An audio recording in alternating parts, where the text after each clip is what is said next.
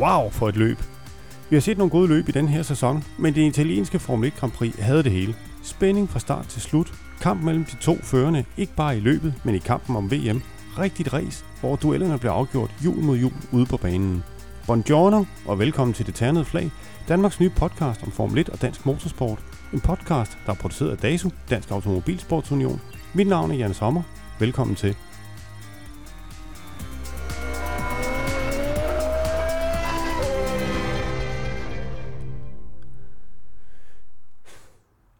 Der var ret op til en Ferrari-sejr på hjemmebane, men Lewis Hamilton kørte som om han kom fra en anden planet. Det eneste, man med danske briller kunne ønske sig, var et lidt bedre resultat for Kevin Magnussen, som sluttede sidst efter en miserabel løbsweekend, men han skabte alligevel overskrifter, da han læste ud med Fernando Alonso. Vi har rigeligt at tale om i den næste lille times tid, hvor vi også skal snakke om en masse uheld, diskvalifikation, ny Formel 1-kører og om Christian Lundgaard, der sad så tungt på Formel Renault 2.0-løbet i Ungarn, at han nu fører serien. Velkommen til DASUS talentchef Bo Balser. Tak skal du have. Du er netop landet efter at have været efter at komme hjem fra Monza, og du har sat dig i stolen overfor. Og velkommen til jer, der lytter med. Bo, jeg er næsten målløs. Hvor godt et løb var det her lige? Jamen altså, min puls er også først lige faldet til normalt niveau, øh, efter, efter, efter at komme hjem, fordi det var simpelthen et fantastisk motorløb. Altså, det var det, det, alt det bedste, som Formel 1 har at gøre, og alt det bedste, som Italien og Monza har at gøre. Altså, det var jo et italiensk drama fra start til slut, øh, som havde alle ingredienser i en, øh, en god klassisk, øh, kan man sige, Monza-drama øh, weekend her. Jamen, der, der, var, der var det hele. Øhm, jeg bliver nødt til lige at snakke om løbet sejr her til at starte med. Lewis Hamilton. Det lå jo ikke lige frem i kortene, at han øh, skulle øh, løbe afsted med sejren efter at være start, start som nummer tre. Men hans løb, hans par 50 omgange rundt på Monza, det er, er vel noget af det bedste, vi har set Louis Hamilton køre. Det, det var det. Altså, nu har han vundet plus 60 øh, løb. Jeg ved ikke rigtig øh, engang, hvor mange han rent faktisk har vundet, men det her det må rangere blandt et af de aller, allerbedste løb, han nogensinde har kørt. Det sagde han jo også selv bagefter, fordi han burde sådan set ikke have vundet det løb der. Øh, det hele startede jo fint for italienerne, altså en ren Ferrari front row med Raikkonen på pole position. De havde det hele klar og havde en bil, som havde kørt rigtig stærkt under træningen. Og så alligevel så skyder de sig selv lidt i foden, og det ender med, at de bliver slået af, af Mercedes.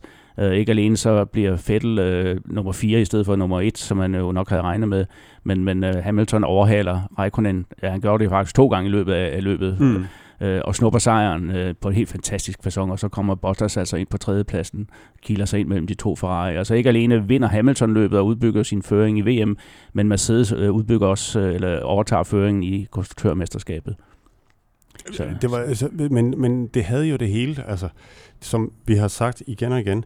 Øh, hvis man skal forstå Formel 1 på et halvt minut, så skal man vel bare se de første 30 sekunder af løbet i søndags. Ja, altså, men, det, øh, men det fortsatte jo, altså fordi øh, hvis man lige øh, rekapitulerer, altså, altså de to Ferrari holder i forreste startrække. Raikkonen øh, på en eller anden måde har snedet sig ind på pole position, og det var også noget, der var lidt kontrovers om, og som jeg er sikker øh, på, at der er blevet snakket om i, i, i Ferrari af den grund, at, at på en eller anden måde så lykkedes det dem at få, få Vettel til at trække Raikkonen, øh, ja, rundt, rundt ja. øh, på kvalifikationsomgangen, hvilket giver et uh, slip, uh, slipstream til, til Raikkonen, som uh, man jo nok skulle have troet, at Vettel uh, skulle have haft hernede, hvor at han nu på afgørende vis kunne have indhentet uh, en stor del af Hamiltons uh, føring. Men det lykkedes altså ikke, uh, og på den måde så, så får Raikkonen support pole position, hvilket i sig selv ikke er noget øh, altså større problem, fordi de kan altid bytte plads i løbet. Men øh, omvendt så får, altså, samtidig får Vettel så en øh, relativt dårlig start, øh, bliver presset meget af øh, Hamilton allerede i første sving i Kurva Grande, også igennem øh, chikanen der. Øh, samtidig med, at han selv forsøger at finde vej forbi Raikkonen, men som ikke øh, slipper ham forbi. Øh, låser julen og så videre, og viser mig al ønskelig tydelighed. Han ønsker ikke at blive overhalet. Han ønsker ikke at afgive den her føring. Men Raikkonen kører vel også for sit liv? Han, fører, altså. han kører for sit liv. Han har ikke nogen øh, kontrakt endnu øh, for næste år. Øh, der er, på nye rygter, nej, men altså på ny er der rygter om, at øh, nu er pendulet svinget i retning af Leclerc igen. Altså efter man øh, måske havde en overgang troet med den nye chef i, i, hos Ferrari og hos Fiat at, øh, at nu ville Raikkonen få et år mere. Men han har altså ikke fået noget endnu, og derfor er han ikke interesseret i at, at afgive noget som helst til Fettel. Øh, det kan man også godt forstå. Nej, og det, og det kunne man godt se, og man kunne se det, øh, det var så i Curva Grande, som er den første chikane, da de så kommer, så kommer de faktisk tre side om side ned mod den anden chikane. Og ja. der er, altså, der viser Hamilton bare lige, at der er han lige den tand skarpere. Ja, 100 procent. Altså, en Fettel, øh, Fettel forsøger igen, om øh, der er en vej indenom øh, Raikkonen ned mod den anden chikane, og det, igen bliver han afvist. Men der er han så kommet ind på indersporet, og så prøver øh, Hamilton opportunistisk, kan man sige, men også genialt at gå på ydersiden i det her venstre, den første venstre sving i chikane 2. Øh, efterlader lige præcis øh, nok plads til, at Fettel burde kunne være der, men det øh, klarer Fettel ikke. Han understyrer ind i siden på Hamilton og ødelægger sin frontving. Og der er hans løb ødelagt, mm. efter at der ikke engang er kørt en kilometer eller noget af den stil. Ikke? Ja. Øh, men Hamilton overlever det der, der sker ikke noget med hans bil, det er så også lidt heldigt, kan man sige. Ikke? Men øh, han har gjort alt det rigtige på det tidspunkt, der, og ligger sig så i slipstrømmen på, på Raikkonen øh, i, i en stor del af løbet. Ikke? Men, og så, øh, og så, men altså og det, så jagter han ham ned som en, som en ulv, der jeg har fundet, der har fundet det, det, det svage dyr i flokken. Altså han bliver, han bliver, han er, englænderne kaldte det relentless. Han er, han er altså, der, der er ingen noget. Han bliver ved. Han bider, han bider sig han fast. Ved, han, bliver, og, han bliver ved. Ja, det gør han. Altså, og, og der er aldrig mere end halvanden sekund imellem de to biler frem til første pitstop. Og der sker så igen noget afgørende, fordi øh, Raikkonen går ind, øh, nogle på det tidspunkt, man havde forudsagt, øh, de starter på samme type dæk, så der er sådan set ikke noget der. Øh, men så holder Mercedes Hamilton ud otte omgange længere, og hvor han kører øh, gode tider øh, stadigvæk. Er ikke sådan, at han kan undercutte, det kan han dog ikke, men han, men han, han taber heller ikke noget. Øh, men det betyder så igen, at når han så endelig pitter, og man kommer hen mod slutningen af løbet, jamen, så har han meget friskere dæk end øh, Raikkonen. Og det kommer jo også til at få, få stor betydning, for vi så jo bagefter, Raikkonens venstre baghjul var fuldstændig færdigt. Ja. Øh, han kunne ikke køre stærkere. Det var faktisk et mirakel, han overhovedet kom i mål til sidst. Men han blev simpelthen øh, jagtet ned, som du siger, øh, og under den proces, ja, der ødelagde han til sin baghjul. Øh, og man kan diskutere, om øh, Ferrari gjorde det rigtigt ved at kalde ham ind sådan forholdsvis tidligt, men de havde måske ikke noget valg. Nej, men omvendt, så var det jo, det var det skønne ved det her italienske Formel 1 Grand Prix. Altså det havde jo, det, det havde alt. Det har vi sagt så mange gange i, endnu, og vi har optaget syv minutter, så jeg ved ikke, hvor mange gange vi har sagt det. Det må jo være rigtigt, så. Ja, ja, men, så, så, ja. men i mangel af bedre, så, men det, det skønne ved det her løb, det var jo, at, øh, hvad hedder det, at, at alle duellerne blev afgjort ude på banen. Det der var, var ikke noget, der blev afgjort i pitten på fejl, eller der var heller ikke noget, der blev afgjort på strategi som sådan. Altså, det var, det var det reneste form af motorløb, man kunne få, vel? Ja, og igen en understregning af, fordi vi hører så tit det der med, at, at folk kan ikke overhale og sådan noget. Kommer du inden for en vis, øh, en vis tid af den forankørende, jamen så kan du godt glemme det og sådan noget. Men det er så en gang imellem, så er det som om kørende glemmer det, altså at man, man ikke kan. Og så gør de det, og så udfører de det i praksis. Øh, og som du siger, at, at det var et løb, der blev afgjort på banen, ikke på taktik og ikke på øh, hvad skal man sige, fuel consumption eller noget som helst. Det var ren race, og det var derfor, det var så fedt øh, at se på for, for tilskuerne, også for kørende, fordi Hamilton sagde bagefter, det her det var godt nok spændende, synes I ikke? Hvordan så det ud udefra? Øh, jamen, det, jo tak, det så godt ud. Ikke? og det var ikke kun uh, duellen om, om, om føringen, det, var også længere ned. Altså, ja, det var hele vejen igennem. Ja, ja, Verstappen ja. havde øh, en ordentlig duel med Bottas, som kostede ham en straf. Den kommer vi tilbage til. Den kommer ja. vi tilbage til, men der var også længere ned i feltet, hvor der masser af overhalinger ja. og dueller osv. Ja. Øh, desværre set med danske øjne, så, så blev løbet ødelagt for Kevin ret hurtigt. Ja, på men, fjerde omgang. Ja, han, men det kommer vi også øh, gå ud fra, at vi også kommer tilbage, tilbage til. Ja. ja. Ja, men, men det kan jo også godt være, at øh, en bane som Monza er designet til... Øh, altså, nej, Monza er ikke designet til de her racerbiler, fordi Monza blev designet lang tid før de her racerbiler blev opfundet, men at øh, race gør sig godt på Monza, og selv med moderne racerbiler. At, at der er det øh, det her lufttomme rum om, øh, hvad hedder det, det er ikke så, det er, du kan bruge det til din fordel, og hvis ikke du bruger det på langsiden, til din fordel, jamen så kan du stadigvæk nå at indhente noget på de andre sektorer i banen. Og det kan du, altså man kan sige, baner som Abu Dhabi og moderne baner, er måske, ja, der er du bare låst. Ja, altså det er, det er rigtigt. Altså hvis man kigger objektivt på Monza øh, og kigger på kortet og lige øh, tager de tre chikane, kunstige chikaner ud, så er der vel kun fem sving på banen. Ja. Så det er jo ikke et andet det er ikke et spørgsmål. Jeg tror, der er 23 eller sådan noget nede på Abu Dhabi-banen. Det er jo ikke sådan, at, at jo flere sving du har, Øh, og nu skal vi til Singapore næste gang, hvor der også er et havresving. Altså, det har ikke noget med det at gøre. Nej. Altså, en anden bane, der er rigtig god at køre på, det er jo øh, Red Bull Ring, hvor der heller ikke er særlig mange sving. Ikke? Så, så, det er ikke det. Det er mere kombinationen af det hele, ja.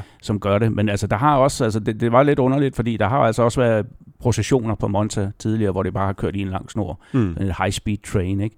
Men altså, det, af en eller anden grund så eksploderede det her løb øh, næsten fra starten, og, og, og kørende gav bare los øh, og overhalede hinanden indenom og udenom, ikke? og der var crashes under tidtæng og så videre. Alt, hvad der hører til et uh, Formel 1-løb på Monza, det var hernede i det italienske uh, drama. Ikke? Som, og som, alt sammen kogt ned til en time ja. og 25 minutter. Som, ja, det tog det ikke engang. Jeg tror, det tog en time under en time og 20 minutter. Ja. Ikke? Altså. Ja. Men øh, længere behøver det ikke at være. Det, hvis bare det er godt, så gør det ikke, nej. Det er rigtigt. Og jeg vil også sige, Jan, altså, hvis man er, sidder derude og tænker, skal jeg, skal jeg ud og se et Formel 1-løb en gang, og måske ikke har gjort det før eller, eller andet, så, så kryds lige den her på bucketlisten, tag til Monza, og se, øh, hvad passionerede Formel 1-fans egentlig er. Altså alene det at stå ved indgangen til paddocken og se øh, den folkemængde, der står bare for at få et glimt af deres øh, helte. Ikke? Det ser du altså ikke, det ser du ikke andre steder det vil være lidt meget at sige, at man behøver ikke at se motorløb, hvis man kommer til Monza, bare det, man kommer ned og Det, det selve, måske være lige lidt Bare selve spektaklet rundt, rundt omkring, ikke? det er jo alle pengene værd, han har sagt. Ikke? Jamen det her, det her billede af, af mm, Monza-banen ligger inde i en gammel park, der er Fælledparken i København gange 100, som er en gammel kongelig park.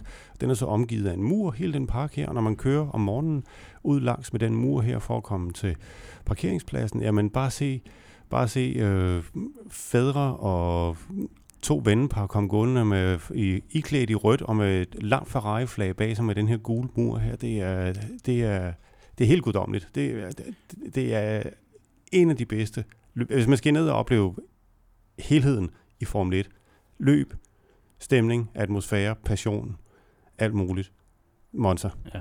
Ja. Og så er det jo det, som du også sagde, altså det, det er jo også blevet en, en, kan man sige, en del af den uh, italienske kultur. Altså i og med, at banen er bygget i 22, 1922 eller 23, uh, øh, og der var på kalenderen, da man kørte det første VM-serie øh, øh, efter 2. verdenskrig i 1950, og har været det lige siden, med undtagelse af et enkelt øh, år. Jeg tror, det var 1980, hvor man kørte det italienske Grand Prix på Imola af en eller anden årsag. Men så har det været der lige siden, øh, og man kan ikke forestille sig, jeg kan i hvert fald ikke en, en Formel 1-kalender uden Monza. Ej, det har jeg også været ved. Nu skal vi vende tilbage til Lewis Hamilton. Fordi øh, vi har siddet og rost ham, og det var sandt for dyden en øh, fantastisk sejr. Øh, med den her sejr, så udbygger han øh, forspringet til Sebastian Vettel øh, til 30 point. Det er det største, det har været i år. Det er det største forspring, det har været i år. Øhm, var det den afgørende forskel øh, løbet på Monza? Bliver det, bliver det sving øh, indgangen til sving 2, der afgør kampen om VM i år? Ja, altså jeg synes alligevel, det er lidt, lidt for tidligt måske at sige det. Der mangler, så vidt jeg ved, syv øh, afdelinger ja. endnu, og altså, det, er jo, det er jo mange point, der kan køres om det. Og, og udgår Hamilton og næstløber og, og Fettel vinder, jamen så er der jo ikke ret stor afstand igen. Men det er i hvert fald en vigtig psykologisk øh, grænse at tage. Og lige så bittert, som, som Hamilton nok har følt at tage på Silverstone, lige så, lige så godt var det at, at, at give retur hernede. Det er der ingen tvivl om. Øh, og han tager også, altså han blev jo buet ud på podiet, men det sagde han, jamen det motiverer mig egentlig bare endnu mere, ikke det her. Altså, og han siger selv, altså, at han er on a high, ikke? Altså, ja. og når han er det, så, så er der ikke nogen, der kan måle sig med ham. 30 point er forskellen, men øh, hvis jeg husker tilbage fra sidste år, så hvor Hamilton vandt, så var forskellen ikke nær så stor, når de skulle til Singapore. Øh, de løb, vi kommer til nu, som hedder Singapore, Rusland, Japan, de ligger vel... Øh, hvem ligger de til? Jamen, jeg synes, det er lidt forskelligt. Det er meget forskellige baner. Ja. Altså, Singapore, det er jo en, øh, minder mest om Monaco i virkeligheden. Ikke? Ja. Øh, og det er meget, meget hård fysisk krævende løb, som tager næsten to timer. Øh, i, som regel i, i, i ulidelig varme og masser af luftfugtighed og sådan noget ting. Og som du selv har været inde på, så kommer de fra den bane på Formel 1-kalenderen med færreste sving til den bane på Formel 1-kalenderen med flest sving. Fundamentalt anderledes bane. Ja. Øhm, men det har været, traditionelt faktisk været en Ferrari-bane. Altså, de har, de har været rigtig gode der, og, og man husker sidste år, hvor de startede på pole position, hvor Fælden så igen laver ravage i, øh, i første sving, og sætter ham selv og to andre, Verstappen og, og Raikkonen, ud af løbet, ikke? Ja. For at sejren til, til Hamilton. Ja. Øh, og det må han jo ikke, Øh, altså han skal til at holde op med at lave fejl for at sige det lige ud, fordi øh, jeg læste en, en opgørelse i en, i en engelsk avis her, øh, hvor man havde kigget på de sidste to år, altså, altså 2017 og så indtil nu i 2018, regnet ud, hvor mange øh, point. Øh, Fettel han havde tabt ved at lave egne fejl, og komme op i et eller andet meget højt beløb omkring, øh, omkring 130 point i alt, eller noget i forhold til Hamilton. Hmm. Øh, han havde ikke vundet VM i 17, men han havde kun tabt det med et enkelt eller to point, hvis, den her, hvis, hvis han ikke har lavet de her fejl, har man regnet hmm. på. Ikke? Men allerede i år øh, altså, har han sat så mange point til, at hvis han ikke havde gjort det, for eksempel i Tyskland, eller i øh, Frankrig, eller i Frankrig med, med nogle personlige fejl, ikke? Jamen, så havde han haft VM-føringen nu. Ja. Øh, og det, der som adskiller dem, øh, det er jo, at Hamilton laver ikke personlige fejl. Altså, jeg kan ikke mindes, hvornår han sidst har lavet en stor personlig fejl. hvor Fettel laver dem øh, med jævne mellemrum. Ikke? Det leder mig sjovt nok hen på mit næste spørgsmål. Øhm, er det så fordi Hamilton er god, at han har den her føring, eller er det fordi Fettel er dårlig, eller er det fordi Hamilton får Fettel til at se dårligere ud, at stillingen den nu, at, at der nu er 30 points øh, forskel mellem de to? Jamen det er jo klart, altså når Hamilton kører på det niveau, han kører, øh, og han har en bil, der altså, er mere eller mindre lige så god som Ferrari'en. Jeg tror faktisk, Ferrari'en er en, er en anelse hurtigere bil, men om den så er bedre over løbsdistancer, det, det så vi jo for eksempel på Monza, at den ikke var, for den åd sin dæk. Hmm. Øh, men altså, men, men Hamilton lægger så meget pres på Vettel, at Vettel han laver fejl. Og, og, og, øh, og det er bare sådan, det er. Altså, og, og der er jo en eller anden grund til, altså selvom de begge to er fire dobbelte verdensmester, så omtales Vettel jo sædvanligvis ikke i samme åndedrag som Hamilton, når man snakker om, om store navne osv. Men, øh, og det skyldes jo altså, tror jeg, altså, at de fire sejre, som Vettel vandt for Red Bull der, blev jo lavet i nogle biler, der passede ham 100% sikkert. Man havde Adrian Newey til at og designe bilerne verdens bedste designer på det tidspunkt der. Øh, og det hele gik bare op i en højere enhed for Fælde. Han havde heller ikke øh, en voldsomt øh, hurtig holdkammerat, selvom Mark Webber absolut ikke var dårlig, men han var ikke på niveau med Fælde. Og det var relativt langt til de nærmeste konkurrenter. Ja.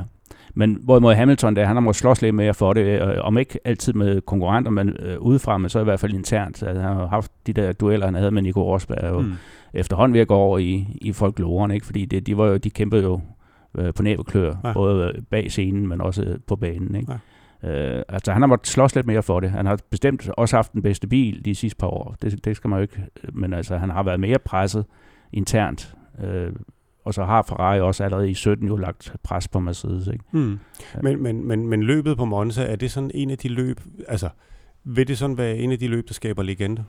Altså, hvis ikke uh, Lewis Hamilton, han allerede med fire, mesters, øh, fire VM-sejre, var en Formel 1-legende, ville han så blive det, når man kigger tilbage på det her løb? Jamen, jeg er sikker på, at Tifosierne dernede vil ønske, at, selvom de buede af ham og lavede grin med ham på, med, med nogle øh, plakater og sådan nogle ting, hvor han blev afbildet som en crybaby. Ikke? Mm. Altså, de vil nok ønske, at han sad i den der Ferrari. Om ikke, øh, lurer mig, om han ikke på et eller andet tidspunkt, når han afslutter karrieren, tager, lige tager to år for Ferrari, Øh, det er sådan set det eneste, han mangler. Og med den sejr, han tog dernede, jeg tror, det var hans nummer 5, der matcher han altså Michael Schumacher hmm. i sejre på Monza. Ja.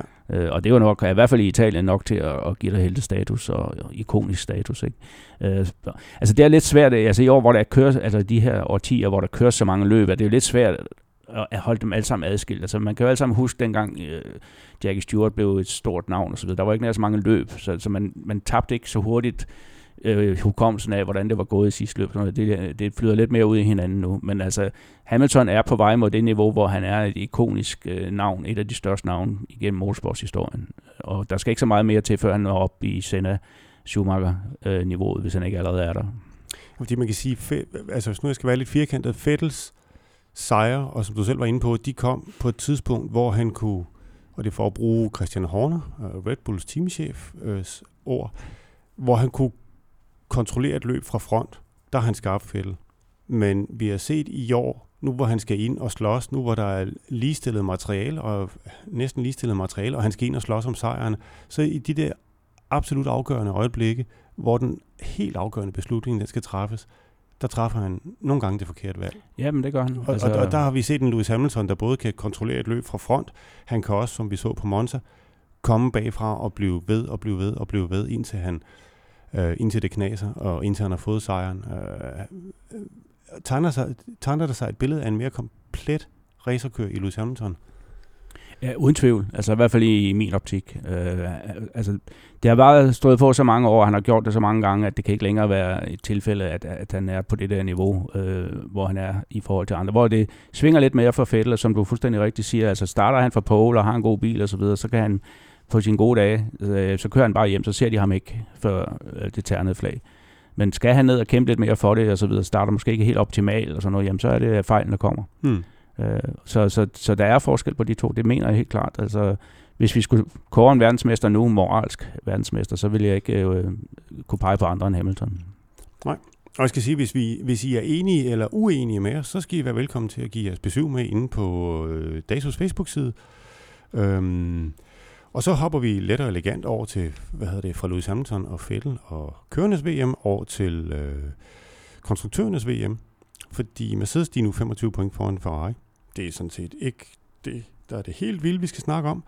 Fordi det sjove var faktisk, ja, ikke det sjove, men øh, der skete jo ting længere nede i konstruktørfeltet, som også var interessante. Øhm, Roman Grosjean, han sluttede på en fornem 6. plads øh, for Haas-teamet. Øh, den var lidt for fornem, mente Renault, der protesterede over Haas-raceren, som de ikke mente glæde op til de tekniske krav. Og det gjorde bilen ikke. Øh, Haas blev frataget 6. pladsen, og dermed de 8 point, der følger med. Og i stedet for så kom 10, top 10 til at se sådan her ud. Nummer 1 blev Hamilton, 2 Raikkonen, 3 Bottas, 4 Vettel, 5 Verstappen, 6 Ocon, 7 Perez, 8 Sainz, 9 Stroll, 10 Sirotkin. Renault fik pludselig 4 point mere for 8. pladsen end for den oprindelige 9. plads, og Haas blev frataget de 8 point. Og vupti, så er Renault 10 points forspring i kampen om 4. pladsen, øh, hvor de ellers med det oprindelige resultat ville have ligget af point. Bo. Diskvalifikation. Hvad snakker vi om nu? Hvad er det, der foregår? Jamen altså, det er, det er selvfølgelig lidt en historie, og, og den har jo ikke rigtig været kendt før, men, men der, det er jo faktisk sådan, at, at Haas vidste godt, at deres bil med det nye gulv ikke 100% opfyldte øh, det tekniske krav. Det var sådan, at, at FIA i juli måned udsendte en, en klarificering, kalder man det, altså om, omkring, hvordan man skal forstå lige et, nogle bestemte relevancspunkter. Ja, men, men Haas var ikke det eneste hold, der... Altså, der var flere Nej. hold, ja, ja. der havde fortolket den her Ja, og regel. de fik så at vide af FIA i sådan en bulletin, at det skulle de se at få lavet om på. Ja. Og det er så øh, lige før, at man går ind i den her sommerpause, øh, som man har i august, hvor man ikke må lave noget som helst på bilerne. Og som øh, historien går, at Steiner har forklaret, at øh, Haas de så har henvendt sig til FIA og siger, jamen okay, vi ved det godt, øh, vi skal nok lave det om, men vi kan ikke nå det til Monza. På grund af vores På grund af vores, ja, og, og på grund af den her ferie. Øh, og øh, så er der så diskussion, det som det i virkeligheden går på, det er ikke så meget, om det er imod reglerne, fordi det er det sådan set, det, det har alle sådan set enige i. Men Haas mener, at man har fået en øh, besked fra FIA, der siger, at det er okay, I kan godt få lov at vente med at lave det her til Singapore. Men I skal bare være klar over, at det åbner op for muligheden for, at I kan blive øh, protesteret imod. Ja. Øh, og sjovt nok så Øh, og de siger så samtidig, jamen der var øh, et andet team, som, øh, som fik det at vide på samme måde, og de har altså nået at få det lavet om, så det kunne måske godt have ladet sig gøre for jer også. Og man, man må, kan jo så gætte på, om det andet team, det var så måske Renault. Ikke? Ja, altså. det var det, jeg ville hen til nemlig. og det er jo sådan, altså, altså, så kan man spørge, jamen, hvordan i alverden ved Renault det, fordi det er jo en meget lille detalje på, på bilens øh, øh, undervogn, altså på, på gulvet. Altså, jeg skal nok lade være med at komme alt for meget ind på jamen, det. Jeg, jeg, jeg, jeg tror, når jeg nogenlunde styrer på det. Hvis jeg, ja. Det handler om splitteren. Ja. Og splitteren, det er, øhm, det er den del af bilens bund, der stikker frem under køren, sådan cirka ude foran kørens ben, og som afgør, hvordan luften bliver fordelt under resten af bilen. Øhm, det er dybest set det, det handler om. Og som du helt rigtigt siger, hvordan kan Renault vide det? Det kunne måske være, fordi Renault var en af de teams, der havde fortolket på samme måde, som Haas har gjort, men fordi Renault er et fabrikshold, så har de haft ressourcerne til at kunne nå at lave den på de her tre uger. Ja, men altså lige præcis, det er forskellen på en stor bilfabrik og så et lille privatteam, tror jeg. Ja. Øh, og, og det, som, som øh, Haas, Haas har så appelleret øh, ja. beslutningen, fordi de mener, at den mail, de havde fra øh, den tekniske ansvarlige for FIA, gav dem lov til at vente til Singapore. Det er sådan set det, det hele drejer sig om. Ja. Ik- ikke så meget om det er rigtigt eller forkert. Men, men grund til, som, som, som vi snakker om, at hvordan kan de vide det, fordi man skal faktisk helt ind under vognen meget tæt på for at se den her detalje. Jamen det er jo fordi, at, at alle Formel 1-teams, de ansætter jo nogle fotografer. Jeg ved ikke, om du også nogle gange er blevet henvendt øh, fra nej, for nej, men jeg kan tydeligt se, hvem er mine kollegaer, når ja. jeg står derude. De får, simpelthen, øh, de får simpelthen penge for at gå hen og tage billeder af konkurrenternes biler, når de ja. er ude i pitlane. Og det er ikke ulovligt. Øh, teams må ikke selv stå og spionere så tæt på, formentlig. Der er nok nogle uh, gentleman agreements, eller hvis man overhovedet har gentlemans i Formel 1.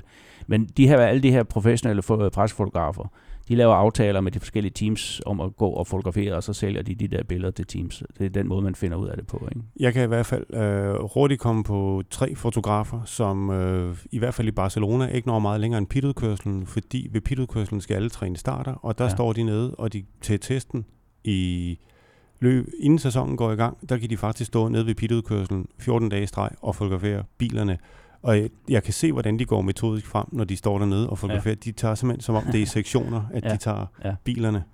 Ja, øhm, men altså det, det er jo lovligt industrispionage, kan man sige. Ikke? Ja, og så kan man så kan jeg så også sige, at når man kommer på griden, og bilerne bliver rullet ud på griden, mekanikerne og hele det tekniske personale ved, at deres bil, den nu er den så god, som den kan være. Og de har rigt, der er, og der er fri leg ude på, på griden. De har rigtig lange øjne, når de går forbi de andre biler. Når først deres bil er placeret, de har fået sat dækvarmer på det ene og det andet, så begynder de, så er der 7-8 minutter, hvor de begynder at defilere rundt til de, til de teams, der holder lige ved siden af, og de har rigtig lange øjne, mekanikerne. Ja. Og, og, de, man, og man ser det jo også, når kørerne kommer i Park Fermé efter løbet, der, ja. så går de også lige rundt og kigger på hinandens biler, ikke? fordi det er faktisk det eneste tidspunkt, hvor de, er, hvor de kan komme til det. Øh, og der er der ikke nogen, der kan gøre noget ved det. Altså, man har tit set øh, både Hamilton og Vettel stå og nærstudere modstanderens bil. Ikke? Ja. Fordi det, det, det, det er det her øjeblik der. Og, og selv de, de små detaljer, man måske kan opdage der, det kan give en lille fordel måske. Ikke? Eller det kan give noget skud til, det kan give noget krudt til, mm. til, til, til at putte i bøssen, som man skal skyde med, som Renault har gjort her. Ja. Det bringer mig tilbage til mit oprindelige spørgsmål. Bo, hvad er det i virkeligheden, det handler om? Er det kampen om fjerdepladsen? Det er det da. Altså det, det er jo, øh, det er jo øh, efterhånden Haas og Renault, der har udskilt sig lidt øh, og kan blive det der. Altså Force India har jo sat sig selv langt tilbage, eller er blevet sat langt tilbage på grund af, at de har skiftet navn og ejer osv. Og, ja. og selvom de har fået lov at score point, så starter man altså fra 0 fra spag, så de er et stykke bagud. Og, og McLaren er der efterhånden ingen, der regner med. Øh, Sauber kan heller ikke gøre noget. Øh, Toro Rosso kan heller ikke matche de to. Så det er en duel mellem, mellem øh, Haas og Renault øh, selvom de to er, er jo meget ulige partnere, kan man sige. Ikke? Ja, fordi det er jo også en, en det, er vel, det er vel to forskellige filosofier. Ja, det er det jo. Altså, Renault er jo en stor bilfabrik, der bygger det hele selv, øh, og har, gør, en, gør en stor norm ud af det, og bruger det også i deres øh, research and development for, for nye gadebiler. Hvorimod Haas er jo eksponent for den her nye, det her nye koncept, som er, er kommet i de sidste par år, hvor du kan købe en stor del af, af din bil udefra, og så bare samle det et sted. Ikke? Altså, de får jo chassiset fra Dallara, de får øh, motor og drivetrain og transmission og så videre fra Ferrari, ophæng fra Ferrari og så videre. Alt hvad der kan øh, lovligt købes andre steder, det gør Haas. Og dermed har de jo sprunget nogle led over om, i, i, i selve det der med at udvikle bilen, hvor de andre jo har måttet investere i store fabrikker osv., så, så køber Haas det hos, hos de der underleverandører der. Ikke fordi det er billigt, men det er garanteret billigere end at starte op forfra. Og det er jo det, der har knækket øh, nakken på mange øh, nye Formel 1-teams gennem tiderne. Mm. Det var de her opstartsomkostninger. Øh, og der, der har jo kommet noget smartere over ved det. Ikke? Og der ja. er jo så den der twist der med, med uh, Force India, det nye Force India, ja. har fået lov, det snakker vi også om sidste gang, ja. har fået lov til at få øh, konstruktørpenge, øh, som ja. egentlig skulle gå til det gamle Force India-team. Dem får de så bare over, hvor har siger, kan det virkelig være rigtigt? De første to år i Formel 1, der fik vi ikke en krone eller ja. en dollar for det der, og så kan de der gøre det. Så den sag er heller ikke død endnu. Nej. Og de har i hvert fald vist Haas, at de lægger sig ikke bare ned. Altså de, de siger ikke, at vi er de nye drenge i klassen, vi skal nok øh, opføre os pænt og sådan noget. De spiller med. Øh, Steiner er benhård omkring det der ting. Ikke? Altså han kører den helt til grænsen. Øh, og det, det lurer mig, om ikke de også øh, holder godt øje med, hvad der sker på Renault-bilen det, det, det næste. Fordi så er der bare en, en lille ting, som kunne, kunne tænkes at, at være imod reglementet, så skal der nok ligge en, øh, en, en uh, Haas protest. Øh, det er jeg sikker på. Hvis vi skal hen i noget motivfortolkning, handler det her så mere om øh, prestige, end det handler om penge fra Renaults side af? Ja, altså fordi de, altså, de har jo, selvfølgelig vil de gerne have de der, altså der er jo stor forskel på, hvor mange dollars du får øh, for en fjerdeplads og en, og en femteplads. Øh, og det kunne Renault i princippet være ligeglad med, fordi de har penge nok. Men altså det, det der med at blive slået af sådan en lille privat team, øh, hvor de har selv har sagt, jamen vi vil være nummer fire, øh, vi vil være det fjerde topteam. Øh, og så er de altså ikke bedre end, end, end det mindste team på griden, indtil videre i hvert fald. Jeg tror nok, at de kommer til at overhale dem på et tidspunkt, men, men det er da meget sjovt, ikke? Det er altid sjovt, når der er nogle underdogs, der, der ja. gør det godt. Det, øh, den, øh, det har altid været godt og skabt et godt drama, øh, både på banen og i kulissen. Øh, så springer vi lidt i det, øh, Bo. Øh, for nu skal vi snakke om Gud. Eller en, der tror, han er det. Ja. Øh, Og jeg, jeg indleder med at sige, nu, nu siger jeg Kevin Magnussen, men det er altså ikke Kevin Magnussen, der tror, han er Gud. Men øh, Kevin Magnussen, han havde en weekend, der resultatmæssigt øh, sådan godt kan høre til over i glemmebogen. Øh, men han ramte alligevel overskrifterne, da han lagde sig ud med selveste Fernando Alonso. Eller Gud. Øh, ja, afhængig af, hvem man spørger. Bo, øh, hvad, var det, hvad var det lige, der skete i den der Jamen altså dybest set, så er det jo to kører, der ikke kan udstå hinanden. Øh, den ene synes, at den, anden, den anden er en ung opkomling, som bare skal kende sin plads, og den anden synes, at den anden er, jamen, han, øh, han tror, øh, som, som du siger, at han er Gud på banen, hans ord er lov, øh, og man må, ikke, man må ikke genere ham. Øh, og de har haft deres run-ins før, mm. øh, og det der jo helt øh, konkret sker, hvis der var nogen, der ikke lige var klar over det, altså det er jo, de kommer til, at de kører i vejen for hinanden simpelthen på øh, den sidste afgørende kvalifikationsomgang ja. i Q2 øh, med det resultat, at de får ødelagt begge omgange, øh, og ingen af dem kommer videre til Q3, øh, hvor Kevin ellers havde haft farten, i hvert fald. Jeg er ikke sikker på, at Alonso havde haft det. Men det, det er jo, altså, på, på sidste øh, flyvende omgang, jamen, der kommer øh, alle biler ud, der mangler at sætte en omgang, og de kører sådan en, en lang procession, som man nu altid gør der. Øh, og så er kutumen jo simpelthen bare, at man holder sin plads i køen normalt, og holder afstand til den forankørende, og den bagved holder også en tilpas afstand. Men fordi at Monza er så afgørende omkring det her med slipstreaming, altså, så har det ekstra stor betydning her. Og, øh, og det, ja. ja. og det der, så, der simpelthen sker altså på, øh, i Ascari-chikanen, på udgangen af Ascari-chikanen, øh, og ned mod lang, det er langt øh, lige stykke ned mod Parabolika, ja, der kører øh, Kevin forbi bilen foran ham, fordi han synes, den kører for langsomt, og det er så tilfældigvis Alonso.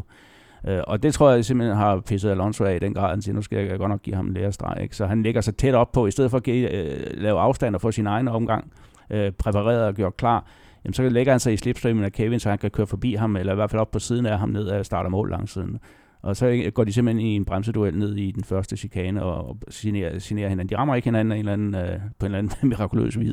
Men de får i hvert fald ødelagt det hele, og, og det, er jo, altså, det er jo simpelthen imod kutumen i Formel 1, at man ikke giver øh, plads til hinanden under den der. Man, man må ikke impede, som det mm. hedder. Altså man må ikke øh, forstyrre de andre øh, i den øh, fase af løbet der. Der skal man respektere hinanden ja. og lade dem få deres, øh, deres skud der. Men det, det gjorde Alonso på ingen måde. Øh, og, Nej, fordi han var over, han var ja. over de der banan, de der pølse, hvad hedder det, forhindringer. Ja, men altså, det, det var helt klart, at, at da han så, at han ikke kunne komme forbi Kevin øh, igennem et, altså, det havde været genialt for ham, hvis han havde fået det der slipstream ned af start og mål langs siden, og så kunne køre forbi. Altså, han jo fået alle tiders øh, start på, på den her omgang, hvor Kevins var blevet ødelagt, men Kevin var ikke til sinds at lade ham gøre det der. Han sagde jo selv, jeg vil hellere hænge mig selv.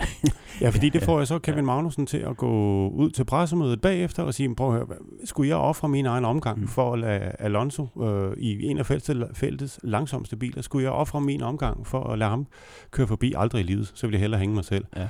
Øhm. Og det er, jo, altså, det er jo simpelthen så forfriskende at se Kevin og den måde, han er vokset på de sidste års tid. Altså, tidligere har han jo sagt en hel masse politisk korrekte ting. Han har godt nok syet indvendigt af raseri og så videre, men han havde jo ikke sagt noget, der bare, bare en anelse kontroversielt. Men altså, han er så sikker nu, han er så, så meget en del af Formel 1 og, og, og kender sin egen øh, værdi og så videre. Han stiller, han stiller sig ikke bare hen og siger undskyld øh, med hatten i hånden over for en dobbelt verdensmester. Han fyrer løs øh, med en bredsid, som jeg aldrig har hørt Kevin før. og vel, meget, meget velformuleret. Det er også øh, citeret vidt og bredt i alverdens øh, aviser og, og news sites, hvor han jo giver Alonso tørt på, for at sige det lige ud. Øh, og det skal siges, at det var kraftigt provokeret af Alonso, som jo efter øh, det her skete, nærmest grinede af Kevin og sagde det. Og, havde opført sig ifølge Kevin respektløs, ja, og grinet ham op i ansigtet. Ja. Ja. Ja. Så, så der blev virkelig skudt med skarpt øh, fra Kevins side der, og, og, og ganske forståeligt, synes jeg. Altså, Men hvordan er, hvordan er hierarkiet? Altså, er der i, i blandt Formel 1-kørende, er der så nogen som Alonso, som en ting er, om man selv tror, man er Gud, det er der, der er mange, øh, i Formel 1 er der mange med store egoer, men jeg kan huske, jeg har hørt en Martin Brundle fortælle, at han ville, altså, når, når de kørte rundt i Monaco, når, der, når de så Sennas gule hjelm, så ville de simpelthen, øh, altså, så kørte de næsten hellere ned af en escape road, eller et afkørselsareal, fordi de ville ikke være dem, der ødelagde omgangen for ham, der bare hele showet. Altså, er der nogen, er der et hierarki blandt Formel 1-kørende, der gør, at der er nogen, man bare ikke rører ved, næsten lige meget, hvor tåbeligt de opfører sig. Men det kan man gøre nu, fordi Alonso ikke skal køre Formel 1 til næste år. Ja, yeah. altså der er et benhårdt hierarki. Altså, altså det, det er simpelthen top dog, ikke? Altså, mm. og de andre skal så prøve, det er 100 koblet om igen nærmest, øh, hvor der er nogen, som, er, som bare, altså, dem generer du bare ikke. Altså, det, det, det er det samme med Hamilton. Hvis han kommer kørende nu på en hot øh, kvalifikations- eller træningsomgang, ja, så, så kører man ikke i vejen, hvis man kan undgå det, vel? Nej. Og, og det er jo også sådan, altså, som, som også er blevet skrevet nogle gange, altså der er forskel på de straffe, der bliver udmålt. Ja. Øh, det synes jeg personligt, det er. Altså, jeg tror ikke, det er fordi dommerne sådan sidder og, og forsætligt gør det, men, men du har bare den der ind i bagnøje om det, Alonso, han, han har sikkert ret, for han har vundet så, så mange Grand Prix, han er dobbelt verdensmester osv. Øh, og, og selvom det ikke står nogen som helst steder, det her hierarki, jamen, så fungerer det jo i praksis. Ikke? Ja. Og det er jo så det, som, som Kevin han har lagt ud med nogle af de etablerede kører gennem de sidste par år, kan vi roligt sige, startede vel med Hylkenberg, men så lige pludselig var han jo til far for alle, kunne man forstå. Øh, ja, det var, ja. altså, det var nærmest livsfarligt. Ikke? Øh, og det er så faldet til ro igen nu, fordi at, øh, det har overhovedet ikke... Øh, altså, man, man prøvede simpelthen at hylde Kevin ud af det fra den etablerede del af, af feltets side. Ikke? Øh, men det virkede ikke. Kevin har, har vist sig at være utrolig stærk, øh, rent moralsk. Altså, der skal sgu mere til at, at vælte ham, ikke? Øh, og så er de holdt op med at gøre det der, ikke? Altså, der, der er ikke nogen, der sådan kritiserer. Udover Alonso, som jo har været efter ham mange gange i løbet af sæsonen, ikke? Som om han har, det er hans, hans yndlingsaversion, ikke? Altså, man, ja, han har så også været efter andre kører, ikke? Men, men det er som om, altså, det er som om Alonso, han er lidt en bitter mand, som øh, ser tilbage på en Formel 1-karriere, der lovede så meget, og også bragte noget, men, men de senere øh, 10 år har jo nærmest hverken ørkenvandring for ham, ikke? Med nogle enkelte lyspunkter indimellem. Det han er jo den sidste, der har vundet for Ferrari på, på Monza for eksempel, mm. øh, helt tilbage i ja. 2010, tror jeg, det var. Ikke? Ja. Øh, men men, men øh, det har jo slet ikke, altså de sidste 3-4 år hos uh, McLaren har jo været en, katastrofalt. Ikke? Så, så selv man udadtil uh, holder en, ro, en rolig facade, hvilket jeg sådan set er lidt overrasket over, så, så syder det ind i ham. Ikke? Altså, han er jo Spanier, eller uh, syd, sydeuropæer og så videre. Ikke? Og, og det går hans ære for nær simpelthen. Og derfor, derfor når så noget sker, at, at Kevin tillader sig at overhale ham øh, før, altså på sådan en opvarmningsomgang der, ikke? Øh, jamen, så tror jeg simpelthen, at, at han har set rødt. Ikke? Ja, ja. Øhm, jeg kan fortælle, at øh, i pressecenteret, der var der på Monza, der var der sådan, sådan udbredt teorier blandt mange, øh, undtagen spanierne, men øh, blandt mange om, at de mente simpelthen, at Alonso han ville køre resten af sæsonen, altså det spil, han kørte over for Kevin med, at nu var det Kevin, der kom forbi og overhalede ham på den der opvarmningsomgang, og så fik han det glatte lag, og det fik han både på banen, og han fik det uden, på ba- uden for banen. Øh, det havde han kørt ugen før på Spa, Alonso, mod først Christian Horner, øh, hvor han var ude at fortælle højt og bredt, at Red Bull havde tilbudt Alonso kontrakt to gange. Det kunne Red Bull bare ikke genkende til. Så derefter, og det er måske mere forståeligt, så var det Hylkenberg, øh, som man ikke mente var på et niveau, der hørte hjemme i Formel 1. Øhm, men den udbredte holdning i pressecentret var, at øh, der var simpelthen der var mange, der mente, at Al- Alonso han vil køre det her resten af sæsonen mod udvalgte. Altså ikke mod ud, men noget, hvor, hvor, hvor meget kan han nå at svine til i løbet af resten af mm. sæsonen, den sidste, de sidste syv løb, han er til. Øh, fordi hans ego er stort. Ja, altså på en måde lidt ærgerligt, fordi jeg har jo altid godt kunne lide Alonso øh, som kører. Øh, han er en fremragende øh, kører der, men, men altså, jeg synes lidt, han ødelægger sit eftermæl øh, ved, ved at sige farvel til Formel 1 på den her måde. Altså, der var jo ikke kun Kevin, der var øh, sur på ham hernede i, på Monza. Pierre Gasly var bestemt heller ikke imponeret over den overhældning, han lavede, øh, Nej. Alonso lavede på ham i løbet, ikke, som nærmest tvang ham af banen. Ikke? Og øh, Gasly var ellers en af de ja, første hunde i koret, der... Ja, ja han, der, der, han sang jo med på det ja. tidligere på sæsonen, ikke? men ja. det gør han ikke mere. Øh, og det skal være spændende at se, om, om, om, hvem der så bliver den næste offer, øh, hvis det virkelig passer, at Alonso har tænkt sig at slå det af på den måde. Ikke? Ja. Han har jo også nævnt øh, et eller andet, på et eller andet tidspunkt, at den der Le Mans har, jamen det var egentlig meget større end alt, hvad der foregik i Formel 1. Øh, og jeg kan da huske det Le Mans, øh, der var i år. Øh, det var det, nok det mest kedelige, jeg nogensinde har set. altså, ja. ja, men han har jo i et interview med BBC sagt, at øh, når Formel 1-sæsonen i den her, i, i år slutter, og han skal forlade Formel 1, jamen så har han stadigvæk opnået noget, som øh, hvad hedder det, som, som ingen andre i Formel 1 har opnået i år, nemlig han har vundet Le Mans. Altså, det, det, altså, yeah. han er jeg, altså. jeg kan fortælle, jeg var til, Mark Laren havde, har lørdag eftermiddag efter kvalifikationen en uh, Meet the Team, hvor man kan komme ind og møde, øh, som pressefolk kan man komme ind og møde de to kører og teamchef Jill de Fern. Øh, og der sidder så 35-40 journalister, og så sidder der de her to kører og teamchefen, eller sportschefen, og så bliver Fernando Alonso spurgt på et tidspunkt i løbet af pressemødet, har du ikke, tænkt du ikke på noget tidspunkt under kvalifikationen at trække dig over for Kevin Magnussen? Altså, for, og så lade være med at ødelægge jeres begge tos omgang. Og så var der lige så tavs, som der var lige der. Og så siger Alonso, hvem? Mig? Altså, som om det, det, det var slet ikke gået op for ham, at det spørgsmål om, havde du overvejet at trække dig, at det blev stillet til Fernando Alonso, selvom der var kun to kører på scenen. nej, det var nok ikke Fernando. nej, nej. Øh, og, og, og så kommer han, råder han sig ud i en lang, lang forklaring om, at jamen, hvis det var fordi Kevin Magnussen ikke forstod Alonsos system.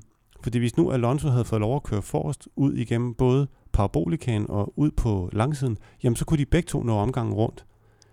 Men fordi Kevin Magnussen han så tillader sig at overhale ham en langsommere bil, jamen så ødelægger han deres begge tos omgang.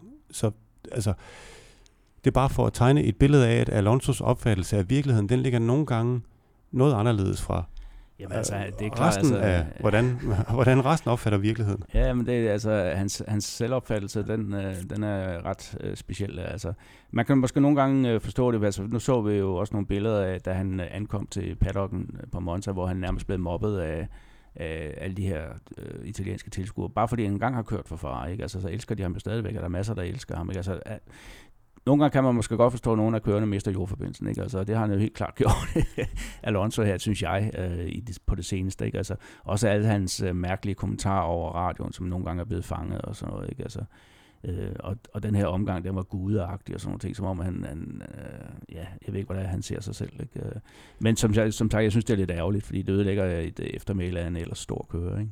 Det er, det, det, det er lidt en skam, og det, er sådan, det, det, virker, det virker lidt som ham der komiske Ali, der var ja. hvad hedder det, informationsminister i Irak i sin tid. Ja. Det, det, han har travlt med at tale sig selv op hele tiden på... Jamen det har han. Ja. Altså, og, og der må man så sige, at McLaren har jo i hvert fald heller ikke gjort noget for at, at, at drage ham ud af, den, af det indtryk, fordi de har jo fået ham i et og alt igennem de sidste tre år. Ikke? Jo. Øh, og der var også nogen, der sagde, jamen altså, øh, nogle jagttager, der skrev, at, at jamen, Alonso, øh, i de teams, han har været i, har han altid været den, der bestemt. Øh, også hen over teamchefen og, mm. og, og det der. Og det var bare aldrig gået hos McLaren. Det var derfor, han også øh, røg i totterne på Hamilton, øh, da han var der første gang. Fordi ja. Ron Dennis, han, øh, han lod sig ikke styre på den måde der. Og så for, for, forlod øh, Alonso jo hurtigt McLaren igen. Ikke? Mm. Og var købet med virkelig i det der store, den der store skandale omkring uh, industri, industrispinage, som kostede McLaren er dyrt der i 2007, tror jeg, ja. eller 2008, ikke? hvor han var direkte, altså han slap, kan man sige, for, for øh, videre tiltale. Og så var der jo hele den der sag om øh, øh det der arrangerede crash i, Piquet ja, parkeret Piquet, i, i Singapore. I Renault. Altså det er jeg ikke sikker på, at det var ham, ham der træffede den beslutning, men det kostede i hvert fald Flavio Briatore og al videre deltagelse i Formel 1. Ja øh, hvor man orkestrerede et, øh, et crash, for dem, der ikke lige kan huske det, i 2009. Mm. Øh, Nelson Piquet var anden kører, øh, Fernando Alonso var først kører hos øh, Renault, øh, og så blev Piquet simpelthen bedt om på et tidspunkt at, at, at, at lave et crash, fordi det passede perfekt med den her pitstop-sekvens, øh, som øh, Alonso skulle vinde, og så vandt han rent faktisk løbet. Ja. Ikke? Så han har været indblandet i, i nogle ting undervejs, og han har altid været kendt for at være meget politisk. Ikke? Øh, men, men får han lov til at styre det, og det gør han jo hos McLaren, øh, og, og der er også dem, der mener, at han er stærkt medvirkende til, at uh, Stoffel van Dorns øh, karriere, den er, den er fuldstændig ødelagt, øh, mere eller mindre. Ikke? Altså, han er jo lige blevet smidt ud af, af McLaren. Ja, fordi nu forlader der er meget turbulens over Alonso, ja. øh, og nu har, han endelig, ja. nu har han endelig fået bygget en organisation op øh, omkring sig, øh, som, hvor man egentlig troede, det var der, hvor han skulle være, og så forlader han McLaren. Øh, det samme gør Stoffel van Dorn. Og så skal McLaren til næste år bestå af Carlos Sainz og en ung brite, 18-årig brite, der hedder Lando Norris. Øh, det, blev, det kom ud i går. Og jeg skal lige hilse og sige, at vi optager den her podcast tirsdag eftermiddag. Der kan sagtens nå at ske. Og med det tempo, der sker i øjeblikket, så kan der ske meget. der kan ske rigtig meget. Hvis du først hører den på fredag for eksempel, så kan der jo nå at, at, at være sket en masse andre ja. ting. Så vi råder os ikke ud, for mange, ud i alt for mange gætterier om, hvordan resten af kørekabalen kommer til at se ud. Øh, fordi det kan sagtens være forældet om 20 sekunder. Øhm, Bo, øh, så forlader Alonso den synkende skud hos McLaren. Øhm, og McLaren stiller med Sainz og Lando Norris. Hvor efterlader det McLaren til næste år, og hvem er, er Lando Norris? Jamen altså, hvis man tager de positive briller på, så har de vasket tavlen ren og starter forfra øh, hos McLaren. Nu skal de samle stumper op. Ja, øh, hvis du tager de negative briller på, jamen, øh, så er de team i total vildrede, som ikke bliver styret, øh, og som, hvor øh, de forskellige øh, underafdelinger bekriger hinanden, og hvor der ikke er en overordnet øh, retning. Der er ikke nogen, der tager ansvaret. Altså Zach Brown er manager, tilfældigvis også manager for Lando Norris, øh, og jeg ved slet ikke, hvordan det overhovedet kan, kan foregå, men altså teamchefen er manager for en af de kører, som han så får ind i teamet. Øh, det kan godt være, det er gået fuldstændig legitimt til. Altså Lando Norris, han er øh, søn af en af Englands øh, rigeste mænd, skal siges. Øh, og han er, øh, og han, der er helt sikkert en, en stor sponsorpakke med ham. Ja, men han skal også sige, at han... Man, men, men altså, at retfærdigt vil sige, at han, han er en rigtig, rigtig, rigtig dygtig kører. Uh, det største engelske talent uden for Formel 1. Så, så på den måde er det, er det fair nok. Hmm. Han har vundet alt, hvad han, han har deltaget i indtil nu i hvert fald. Jeg tror ikke, han vinder Formel 2 i år, men, men uh, han er tæt på. Han er et kæmpe talent. Men han er kun 18 år. Øh, han er vant til at få det hele serveret på et sølvfad. Øh, altid have det bedste materiale. Nu skal han ud og slås. Øh, dels med en erfaren kører i, i form af Carlos Sainz, og dels med en bil, der ikke er den bedste. Øh, det skulle undre mig meget, om de bygger den verdens bedste bil næste år. Øh, så det bliver altså uphill. Øh, og, og, og man kan sige, altså McLaren har jo fået en, øh, en, en, en mærkelig, en mærkelig øh, rolle, eller øh, betegnelse hæftet på sig, fordi man, man, hvis man kigger lidt tilbage, altså, så var der Sergio Perez, øh, som øh, kom ind øh, og var der et år, blev smidt ud. Så var der Kevin Magnussen, kommer ind, var der et år, bliver smidt ud. Øh, så kommer Stoffel van Dorn, når lige at blive der to år, så bliver han smidt ud. Altså, det er som om, at de, de ikke kan uddanne, eller de kan ikke tage hånd om de her unge nye kører. Og, og det er altså folk fra deres eget talentprogram. Ja. De tre, ja. altså Sergio Perez, Kevin altså, Magnussen de, de, de, de bliver jo smadret øh, på en eller anden måde. Ikke? Altså, øh, både Perez og, og, og Kevin har jo heldigvis haft øh, ryggrad nok til at kunne stå imod det der, for det kunne godt have knækket andre. Ikke? Altså, jeg er spændt på, hvad der sker med Van Dorn, for jeg kan ikke se, hvor han kan havne i Formel 1, øh, som det er nu med de få pladser, der efterhånden er tilbage. Øh, hvad skal han så næste år? Ikke? Altså, der er ikke noget med, at, øh, at øh, McLaren har sagt, at vi vil, så vil vi placere ham i Japan et år og sådan mm. nogle ting. Der. Det har de ikke sagt. De, de har det bare har sagt, de prøvet. De har sendt ham til Japan. Nå, ja, han har jo været der en gang, det er rigtigt, ja. Så, så, så det, altså, ja, hvad skal Van Dorn? Altså, der, det er sportsvogns racing, hvis du spørger mig. Altså, vi snakker om en... Ja. Og vi snakker, snakker om, en, et af de største talenter, som der jo blev... Øh, snakker vel om den mand, der har vundet GP2 eller Form 2 ja. serien mest suverænt, ikke? Jo. Øh. Indtil for to år siden var han jo det største talent øh, ja. nogensinde. Ja. det skulle spørge ja. nogen, ikke? Og nu er han øh, en knækket mand, ikke?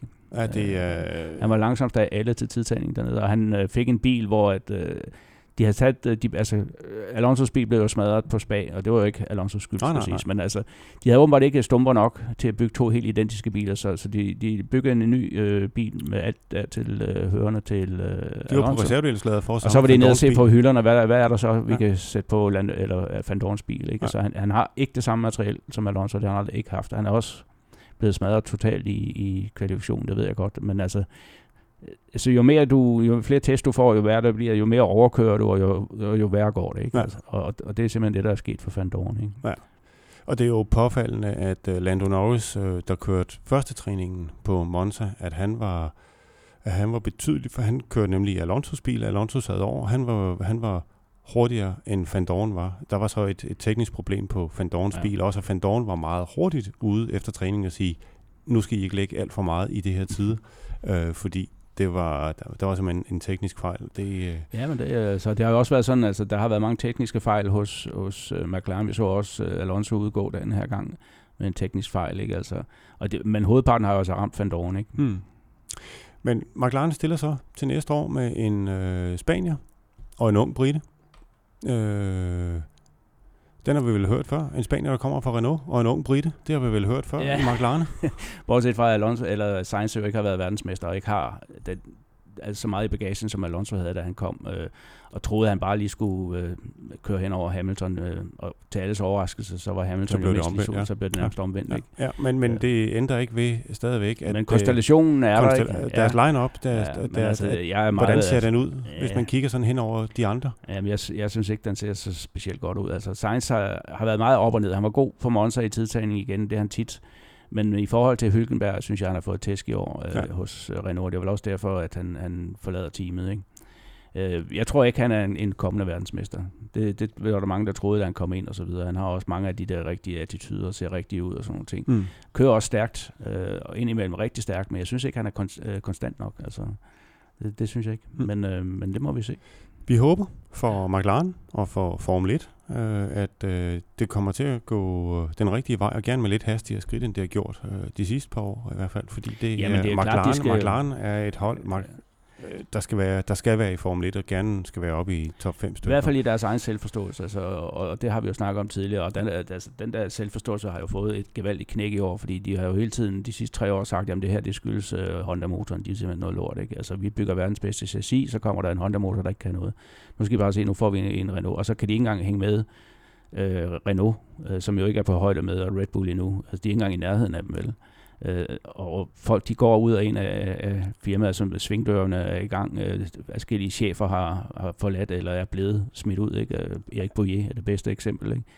Øh, der mangler simpelthen så en, der, der styrer det, en, der sidder for bordet og styrer det her. Og jeg tror ikke, Zach Brown er manden til det, uden at kende så meget til ham. Ifølge folk, jeg snakkede med i paddocken på Monza, så øh, altså, det vil være forkert at sige, at øh, sådan noget som folkene på, altså mekanikerne, at de sivede ud, øh, sivede væk fra McLaren, fordi det foregik i et øh, øh noget højere tempo end bare et sivetempo, men øh, der, er, der er faktisk fanflugt fra, fra McLaren i øjeblikket blandt øh, folkene på gulvet. Øhm, og det er jo typisk fordi, at der er et ledelsesproblem et eller andet sted. Et andet sted, der ikke var problemer til gengæld på, det var en ung dansker, Det er Christian Lundgaard. Øh, han kørte øh, Formel Renault 2.0 i, på Hungaroring, og han var egentlig ret overbevisende. Altså, vi har snakket om, at, at Hamilton var overbevisende, så var Christian Lundgaard vel også? Eller? Jamen altså, Christian kørte simpelthen en fantastisk uh, løbsweekend uh, på Hungaroring. Uh, to pole positions havde han. Uh, I det andet løb søndag, uh, da det regnede, var han på et tidspunkt 6 sekunder foran nummer to. Uh, helt uhørt i den klasse, hvor man som regel er et eller to sekunder foran, hvis det går vildt for sig. Ikke? Så kom der en safety car mod slutning, som samlede ja, feltet. Så sluttede det under safety ja, ja. car, ja. I lørdagens løb blev han uh, nummer to, uh, havde et lille uh, koblingsproblem, uh, men, men uh, leverede en fantastisk uh, præstation, som bare understreger, at han bliver bare bedre og bedre. Altså, og han er allerede vokset ud af den klasse der.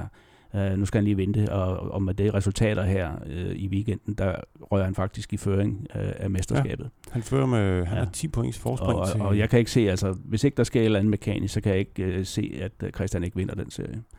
Og det er altså meget, meget få gange, at det er sket, at en rookie er gået ind i den løbserie, der, der hedder Renault uh, Euroseries, og vundet den i første år. Normalt skal man bruge to år. Ja. Og det var også det, der var målsætningen uh, det, uh, fra begyndelsen for Christian. Det var at vinde det, der hedder rookie-titlen, altså blive den bedste af de nye.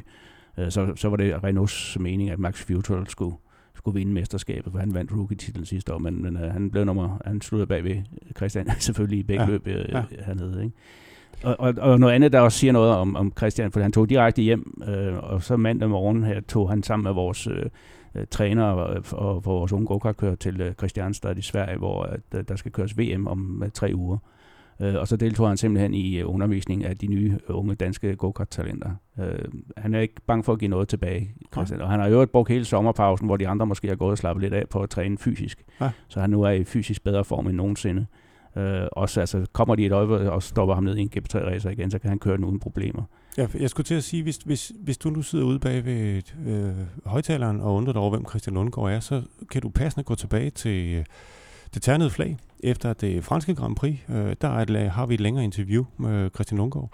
Øh, men jeg synes, når vi snakker Christian Lundgaard, at øh, for det første, hans kvalifikation i Hungaroring, Ja, men altså over det... et halvt sekund hurtigere ja. end nummer to. Altså, og det er en klasse, hvor at et halvt sekund, det er typisk det, der skiller I nummer 1 og nummer 16 ad, ja. eller sådan noget af den stil. Det, og, så, og så kører et halvt sekund hurtigere. Det, altså, det er en, en fuldstændig vanvittig præstation, øh, som han har leveret dernede, Christian. Øh, og det er en understregning af, at, øh, at, at den måde, han, han har jo nærmest en lodret ind, indlæringskurve. Mm. Altså, det selvfølgelig tog det lidt tid, inden han skulle sådan rigtig kunne, kunne øh, styre den her klasse, eller finde ud af, hvordan den virker osv. Og, og det var faktisk, altså de der to pole positions på Hungaroring, var første gang, han havde pole position i år. Ja. Han har altid været øh, med helt fremme, men, men pole position har han ikke haft før nu. Og nu har han også knækket den kode, øh, ved lige præcis hvordan, og, og specielt på Hungaroring, hvor øh, pole position er så vigtig. Det gør så ikke noget at så få den på Hungaroring, hvor, fordi den er umulig at ja, overhælde på. Ja. Det er nemlig rigtigt. Og, og nu venter der så to løb i Tyskland, øh, ikke den her weekend, men næste weekend igen, og, og så umiddelbart efter på henholdsvis Nürburgring og Hockenheim. Ja. Øh, jeg er sikker på, altså de der testresultater, man havde på de to baner inden sæsonstart, der var han også bare lynhurtigt. Ja. Øh, så, så jeg, ja, det skal man aldrig sige aldrig, men, men det, er, det er rigtig godt. Altså, og ja. jeg ved, at han bliver fuldt meget nøje af Renault, øh, og der er også store planer for ham allerede nu ja. for næste år. Ikke? Ja. Øh, selvom han ikke skulle vinde mesterskab, det tror jeg ikke betyder noget, fordi de har set, hvad han indeholder, men, men det gør selvfølgelig ikke noget for det på CV'et, nej, at han har vundet det her. Nej, nej, hvis man kigger ned over, jeg sad lige og kiggede resultatlisten her i morges, hvis man kigger over resultatlisten hele, hen over hele sæsonen for Formel Renault 2.0, øh, så er Christian meget, meget, meget konstant. Altså, han har haft to sejre ud af de 12 løb, de har kørt ind til nu. Men tre. tre ja, tre sejre, det er rigtigt, ja. Men til gengæld, så han har ikke nogen løb, hvor han har været rigtig, rigtig dårlig. Der er et, point, hvor, der er et løb, hvor han har fået to point. Hvis du kigger på hans nærmeste konkurrenter, så har de nogle løb, hvor de har en, nogle DNF'er, altså hvor de ikke er sluttet. Øh, og de har måske lidt flere løb, hvor de er helt nede og får to point. Men Christian har bare altid sluttet op i et op i den sjove ende op, hvor man får to cifre på Og det er netop, det er netop nøglen til at vinde sådan et mesterskab, hvor det er så tæt. Uh, det er consistency. Altså, du, skal helt, du må ikke smide nogen point helst. Altså, du kan ikke vinde hver gang, det er umuligt. Så må du få, tage de point, du kan. Det værste, du kan gøre, det er at udgå. Uh, han har haft en enkelt udgået på Silverstone, ja. hvor han stod sammen med en, men ellers har han scoret point i hver eneste løb.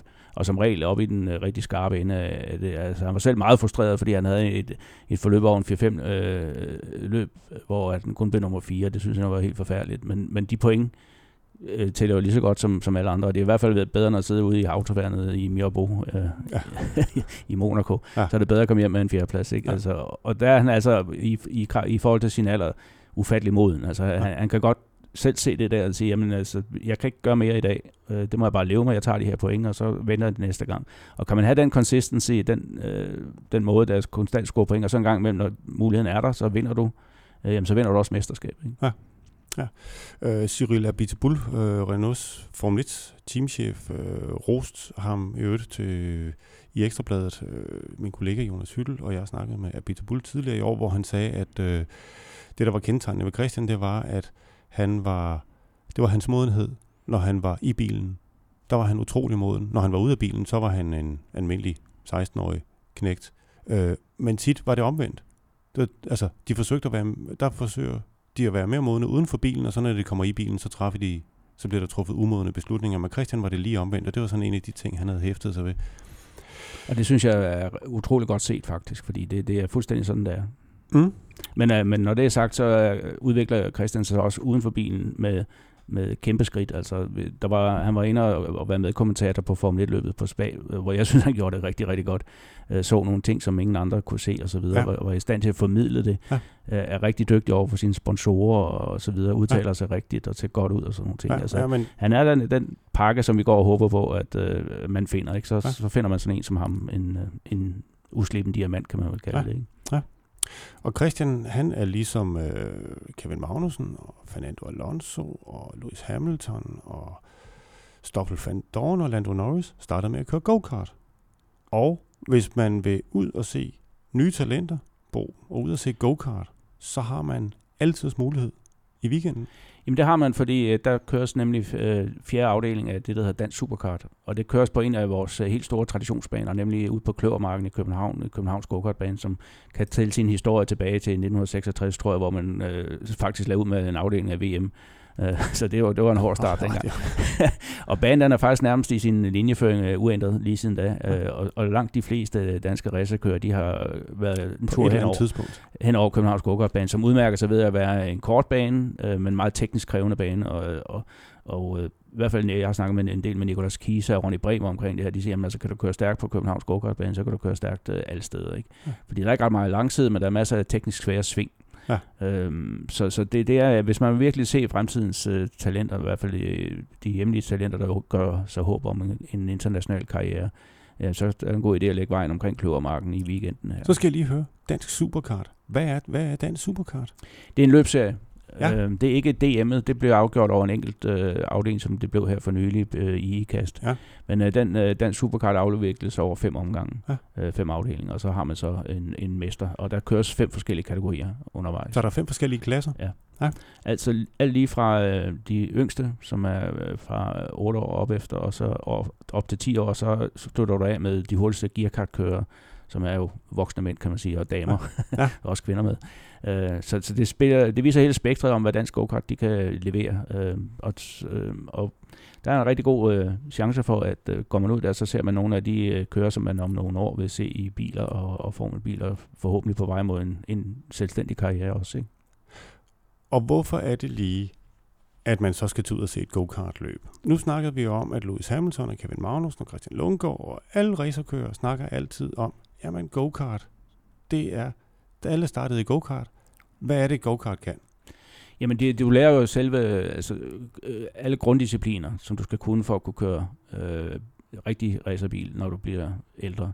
Det lærer du i go-kart. Du lærer racecraft frem for alt, altså det der med, øh, øh hvordan du kan gebære dig sig under løb. Du lærer overhaling, og du lærer, hvor vigtigt det er at sætte en god tid under kvalifikationen.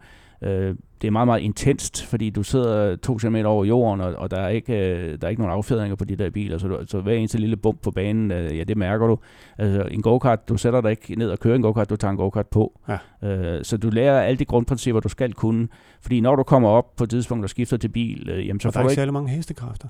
Så det gælder om at holde fart i den hele Det gør det. Altså, den er, den, altså alt, hvad du skal kunne senere, det lærer du i en go-kart. Ja. Og jeg vil påstå i dag, altså dem, der har ambitioner om at komme nogle steder, hvis ikke de har en eller anden form for go-kart-karriere bag sig, så kan de godt glemme det. Det er meget, meget få øh, racerkører nu om dagen, som, øh, som, som bliver til noget, uden at have haft en, en, nogle år, øh, ungdomsår i go-kart. Øh, så, så det er simpelthen et must. At det så er blevet rigtig dyrt, det er desværre øh, det er motorsportens store problem generelt. Ja, det er, hvis man vil ud og køre internationalt. Ja, men også, øh, ja, ja, men det er simpelthen heller ikke billigt at køre herhjemme, hvis du Nej. vil være med på, på uh, topplan. Men det er en, uh, det er en forudsætning for en uh, efter, uh, efterfølgende uh, karriere. Altså, og der kan vi jo tage igen Christian Lundgaard som et rigtig godt eksempel. Han kørte jo de første år øh, løb hjemme, vandt Danmarksmesterskaber i ungdoms i de helt unge klasser osv., indtil han som 15-årig slog igennem for alvor ved at vinde øh, Europamesterskabet. Øh, den eneste danske, anden dansker, der har gjort det gennem tiden, det er faktisk Michael Christensen, som mm. jo kører for Porsche nu. Ja. Vi har tidligere haft verdensmester osv., men, men i ungdomsklasserne, øh, der har Jan Magnussen været jun, junior verdensmester, øh, og så kommer så Michael Christensen og, og Christian Lundgaards resultater som de næstbedste ikke? Ja. blandt juniorerne. Ja. Så tager en tur forbi øh, Kløvermarken. Der er finaler søndag øh, fra cirka kl. 12. Ja, og hvis man er forhindret i at komme til København og se go-kart, øh, så er der håb alligevel. Fordi man kan nemlig følge med på nettet.